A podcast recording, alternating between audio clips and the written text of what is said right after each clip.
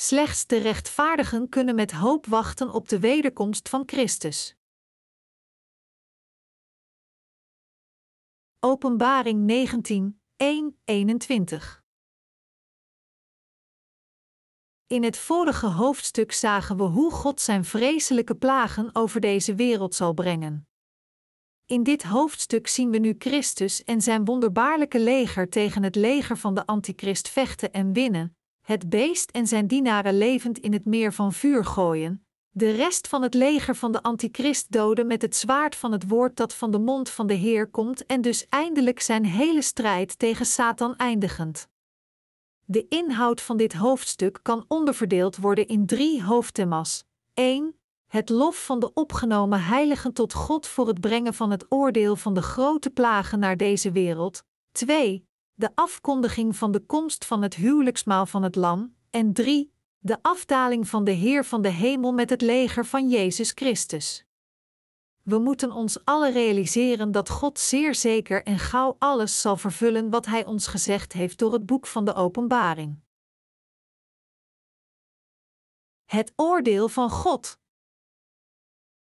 Degenen die in het evangelie van het water en de geest geloven en zo het volk van God zijn geworden door geloof, zullen Hem loven voordat Hij hen verlost heeft van alle zonden van de wereld.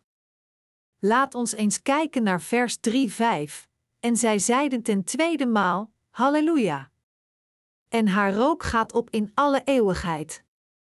En de vier en twintig ouderlingen en de vier dieren vielen neder en aanbaden God, die op den troon zat, zeggende: Amen, Halleluja! En een stem kwam uit den troon, zeggende: Looft onze God, gij al zijn dienstknechten, en gij, die hem vreest, beiden klein en groot. Hebreeën 9 uur 27 zegt ons, en gelijk het den mensen gezet is, eenmaal te sterven, en daarna het oordeel. De mens moet één keer voor God veroordeeld worden, maar de straf van dit oordeel is definitief en zal niet omkeerbaar zijn. Met zijn eenmalige oordeel voor iedereen voor zijn slash haar zonden zal God dus zijn eeuwige oordeel geven door de zondaars in het vuur te gooien dat voor altijd brandt. Daarom zegt de Bijbel ons dat haar rook gaat op in alle eeuwigheid. Sommige mensen zullen denken en zeggen: als je sterft, dan is dat het einde. Maar dat is de gedachte van de mens zelf en niet die van God.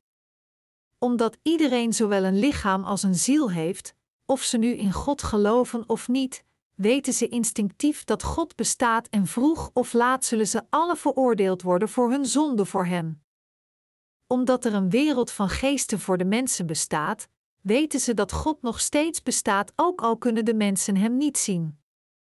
Het domein dat door het lichamelijke oog gezien kan worden, bestaat niet voor altijd, maar het eeuwige domein van de waarheid bestaat ook al kan het niet gezien worden door onze ogen. Materiële voorspoed op deze aarde terwijl men slechts aan geld denkt en alleen maar materiële hebzucht nastreeft, kan niet de bestaansreden zijn voor de mensheid. Het ware doel is om het eeuwige domein van de zegen binnen te gaan door God te kennen, de schepper van het hele universum en door het evangelie van het water en de geest, dat door Hem gegeven werd, te kennen en erin te geloven. Niet alleen moeten we weten wat God ons verteld heeft, maar we moeten er ook in geloven. We moeten niet in de hel eindigen door slechts op onze eigen gedachten te vertrouwen en deze te geloven. Voordat we het eeuwige leed voor onze zonde aanschouwen, moeten we van al onze zonden vergeven worden en het eeuwige leven ontvangen door in het evangelie van het water en de geest dat gegeven is door Jezus, te geloven terwijl we nu op deze aarde zijn. Leven op deze aarde is voor iedereen te kort. Net als de zon iedere dag opkomt en neergaat, zo eindigt de korte reis van ons leven ook snel, vruchteloos en betekenisloos, alsof we als een rat op een tredmolentje hebben gerend. Al zou u honderd jaar oud worden, dan nog zou u niet kunnen zeggen dat u zo lang geleefd heeft. Indien u de onbelangrijke dingen van uw dagelijkse leven zou aftrekken, zoals de tijd die u besteedt met slapen, eten, wassen en andere aardse dingen, dan is er eigenlijk maar bitter weinig tijd over van uw hele leven. Terwijl u de dingen ziet die u reeds gezien heeft sinds uw geboorte, En terwijl u de mensen ontmoet die u reeds voorheen ontmoet heeft, zal uw haar grijs worden en plotseling bevindt u zich aan het eind van uw leven. De enigste reden waarom ons leven als de Heilige niet betekenisloos is, is omdat we de Heer hebben ontmoet die tot ons gekomen is door het water en de geest, in Hem geloven en dus de verlossing van al onze zonden hebben ontvangen terwijl we hier op deze wereld geboren zijn. Hoe gelukkig en dankbaar we zijn. Als het niet voor de Heer was geweest, die tot ons is gekomen door het water en de geest, zouden we alle verdoemd zijn het eeuwige vuur binnen te gaan en erin te leiden. Ik word nog steeds bang als ik eraan denk en daardoor dank ik de Heer nog meer. De hel, die door Satan is ontstaan, is de meest gruwelijke plek, waar het leed zo groot is dat iemand liever zou willen sterven en toch is niemand in staat dat te doen. Het is een plek waar vuur en zwavel voor altijd branden. Om het evangelie van het water en de geest, dat gegeven is door Jezus, goed te kennen en om dus de Heilige Geest te ontvangen, moet iemand eerst Gods dienaren ontmoeten die reeds dit evangelie van het water en de geest zijn tegengekomen en die reeds zijn wedergeboren. Iedereen die als een christen leeft en die antwoorden wilt vinden op de vraag van de wedergeboorte van het water en de geest en het ontvangen van de Heilige Geest, kan alles oplossen door in het evangelie van het water en de geest te geloven. De Bijbel zegt ons dat de geest van God als geschenk gegeven wordt aan degenen die de verlossing van de zonden hebben ontvangen door in het evangelie van het water en de geest, Handelingen 2 uur 38, te geloven. Slechts van degenen die de Heilige Geest in hun hart hebben ontvangen door van al hun zonden vergeven te zijn door hun geloof in het evangelie van het water en de geest, kan gezegd worden dat ze het juiste geloof in Jezus hebben en slechts degenen met dit geloof kunnen het eeuwige koninkrijk van God binnengaan. Johannes 3, 5. Of iemand gezegend of vervloekt is, wordt bepaald door of iemand de verlossing van de zonden heeft of niet door in het evangelie van het water en de geest te geloven. Gekleed in fijn linnen, schoon en helder. Degenen die aan hun toekomst denken en hun huidige probleem van de verlossing van hun zonde willen oplossen, zijn degenen die wijs en gezegend zijn. Alhoewel iemand misschien een leven vol tekortkomingen heeft geleefd, heeft deze persoon het succesvolste leven van alle geleefd als hij slash zij in het evangelie van het water en de geest heeft geloofd en de verlossing van de zonde en de Heilige Geest in het hart heeft ontvangen. Openbaring 19, 4, 5 zegt: En de vier en twintig ouderlingen en de vier dieren vielen neder en aanbaden God, die op den troon zat, zeggende: Amen, Halleluja. En een stem kwam uit den troon, zeggende: Looft onze God, gij al zijn dienstknechten, en gij, die hem vreest, beiden klein en groot. De zin hem vreest betekent hier dat men het woord van Jezus Christus in zijn hart moet accepteren en volgens zijn leiding moet leven. Slechts degenen die van hun zonde vergeven zijn, kunnen God in het koninkrijk van de hemel zien en prijzen. Maar degenen die de verlossing van hun zonde dus niet ontvangen hebben, zullen lijden in de brandende vuren van de hel en God vervloeken. Laat ons verder gaan met vers 6, 9 en ik hoorde als een stem ener grote schare, en als een stem veler wateren, en als een stem van sterke donderslagen, zeggende: Halleluja, want de Heere, de Almachtige God, heeft als koning geheerst. Laat ons blijde zijn en vreugde bedrijven en hem de heerlijkheid geven, want de bruiloft des Lams is gekomen en zijn vrouw heeft zichzelf bereid. En haar is gegeven dat zij bekleed worden met rein en blinkend fijn lijnwaad, want dit fijn lijnwaad zijn de rechtvaardigmakingen der heiligen. Het zegt hier dat de apostel Johannes het geluid van lof heeft gehoord, dat klinkt als de stem van een grote menigte, het geluid van vele wateren en het geluid van geweldige donderslagen. Dit geluid is niets minder dan het geluid van degenen die de verlossing van de zonde hebben ontvangen en die zich verzamelen en God prijzen. Dit lied van lof was in de eerste plaats gemaakt om God te prijzen voordat Hij hen toestond onder de Almachtige God geregeerd te worden, door Hem geleid te worden en met Hem in glorie te leven. Al deze dingen hebben de heiligen enorm gelukkig en vreugde gemaakt en hebben grote glorie aan God gegeven. Dus kunnen ze Hem slechts prijzen door te roepen: Laat ons blijde zijn, en vreugde bedrijven, en Hem de heerlijkheid geven.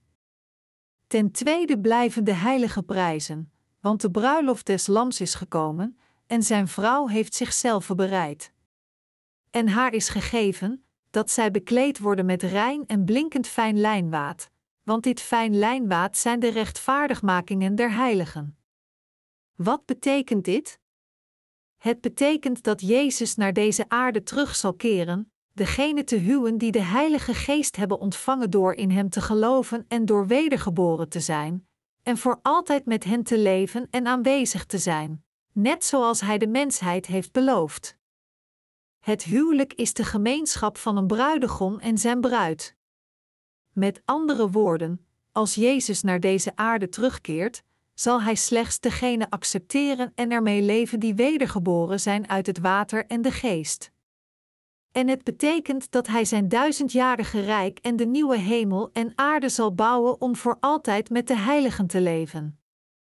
De gelukzaligheid van de bruiden om samen met deze bruidegom te leven is zo enorm dat het niet te omschrijven is. Door er maar aan te denken, stroomt ons hart over van geluk. Als de wereld komt waarin Jezus Christus met ons zal regeren, zullen zijn bruiden zo extreem gelukkig zijn dat we het met geen woorden kunnen beschrijven. Hoe gelukkig zullen zij zijn als zij geregeerd worden door de goede herder? Omdat Jezus Christus de bruidegom van absolute goedheid is, zal ook zijn heerschappij van absolute goedheid en perfectie zijn. Hij zal over het koninkrijk van de hemel regeren. Het enigste evangelie dat u zal toelaten tot de hemel. Iemand dient slechts in Jezus doopsel en bloed te geloven om de Heilige Geest te ontvangen en de hemel binnen te gaan omdat onze Heer naar deze aarde kwam om alle zondaars van al hun zonden te redden door al zulke zonden van de mensheid op zich te nemen, moest hij door Johannes gedoopt worden. Door al dus zijn doopsel te hebben ontvangen, werd Jezus zelf gekruisigd aan het kruis in onze plaats, werd voor al onze zonden veroordeeld, herrees van de dood en werd de Heer van de eeuwige zaligheid voor degenen die geloven. Deze Heer zal nu naar de aarde terugkeren, zijn volk die zijn bruiden zijn geworden door het geloof aanvaarden en voor altijd met hen leven. Degenen die zijn bruiden zijn geworden, zullen nu met de Heer op een nieuwe aarde leven, een prachtig en gelukzalige zegen voor de bruiden. De verloste kinderen van God zullen al dus glorie geven aan Jezus Christus door Hem voor altijd te prijzen. Deze mensen die geregeerd worden door God zullen zich verheugen in hun geluk en voor dit geluk zullen ze alle glorie aan de bruidegom geven. De gehele mensheid heeft op deze gebeurtenis gewacht sinds de schepping. Deze gebeurtenis is vervuld als Jezus terugkeert, degene die de Heilige Geest hebben ontvangen opneemt en met hen leeft. God heeft een nieuwe wereld voor de mensheid gemaakt en wacht op ons. We bestaan hiervoor en dat is waarvoor we in deze wereld geboren zijn. Zoals de hoofdpassage ons zegt, zijn vrouw heeft zichzelf bereid. En haar is gegeven, dat zij bekleed worden met rein en blinkend fijn lijnwaad, heeft God degene die geloven in Jezus Christus gekleed in schoon fijn linnen. Degenen die in dit woord geloven, hebben dus de verlossing van de zonde ontvangen en hun hart is zo rein als sneeuw geworden. Zo ook zijn de bruiden van Jezus Christus reeds van tevoren voorbereid met het evangelie van het water en de geest. Iemand kan wedergeboren worden als Jezus Christus bruid door het evangelie van het water en de geest te horen terwijl men hier op deze aarde is. Dit geloof is wat u tot Christus bruid maakt en dit geloof is wat u toelaat tot de hemel. Degenen die in hoop wachten. De hoofdpassage vertelt ons: Zalig zijn zij, die geroepen zijn tot het avondmaal van de bruiloft des Lams. Met welk soort geloof moeten degenen die de verlossing van hun zonden hebben ontvangen, leven? De bruiden die hun bruidegom Jezus hebben ontvangen en in gelukzaligheid leven, moeten hun leven in geloof en hoop leven, terwijl ze uitkijken naar de dag van hun vereniging met deze bruidegom. Als de wereld donkerder en donkerder wordt, is er nog steeds hoop voor de verloste bruiden. Deze hoop is niets minder dan wachten op de dag dat Jezus Christus zal terugkeren om hen mee te nemen nadat hij de nieuwe hemel en aarde voor zijn bruiden heeft voorbereid. De bruidegom zal dan al zijn bruiden herrijzen en hen het eeuwige leven geven. De wereld waarin de bruidegom en de bruiden samen voor altijd zullen leven, is een plaats die vrij is van kwaad, geen zonde heeft en waar het aan niets ontbreekt. De bruiden zullen slechts op deze dag wachten. Daarom leeft iedereen van ons die de verlossing van al onze zonden heeft gekregen met zulk geloof en hoop. Vooral de bruiden die nu in het huidige tijdperk leven, hebben ook vele tekortkomingen in het vlees. Maar zoals 1 Korintiërs 13 uur 13 ons vertelt, en nu blijft geloof, hoop en liefde, deze drie, doch de meeste van deze is de liefde, want de bruidegom heeft al dus zijn bruiden lief. Hij zal al hun zonden reinigen met zijn doopsel en ze als zijn volmaakte bruiden accepteren. Deze wereld komt tot haar einde en er is geen hoop meer. Maar zelfs wanneer alles dichter naar de vernietiging gaat, moeten de bruiden hun leven met hun bijzondere hoop leven. De tijd voor de vervulling van deze hoop nadert ons nu. De hele wereld loopt nu het risico om in te storten door aardbevingen. De dag nadert dat iedereen in deze wereld verdwijnt, evenals de uitgestorven dinosaurussen uit de prehistorie. Heel plotseling zal deze wereld gewoon in elkaar storten. Iedere bruid heeft echter hoop, want als de tijd komt, zullen de lichamen van de bruiden in volmaakte lichamen veranderen en zij zullen voor altijd en eeuwig met de Heer leven die hun bruidegom is geworden. De bruiden moeten daarom het evangelie van het water en de geest nog getrouwer preken aan het wereldse volk van deze tijd. Laat ons in het ware woord van God geloven. Jezus vertelt ons in Johannes 3, 5: Voorwaar, voorwaar zeg ik u, zo iemand niet geboren wordt uit water en geest, hij kan in het koninkrijk Gods niet ingaan. Wat is dan het evangelie van het water en de geest?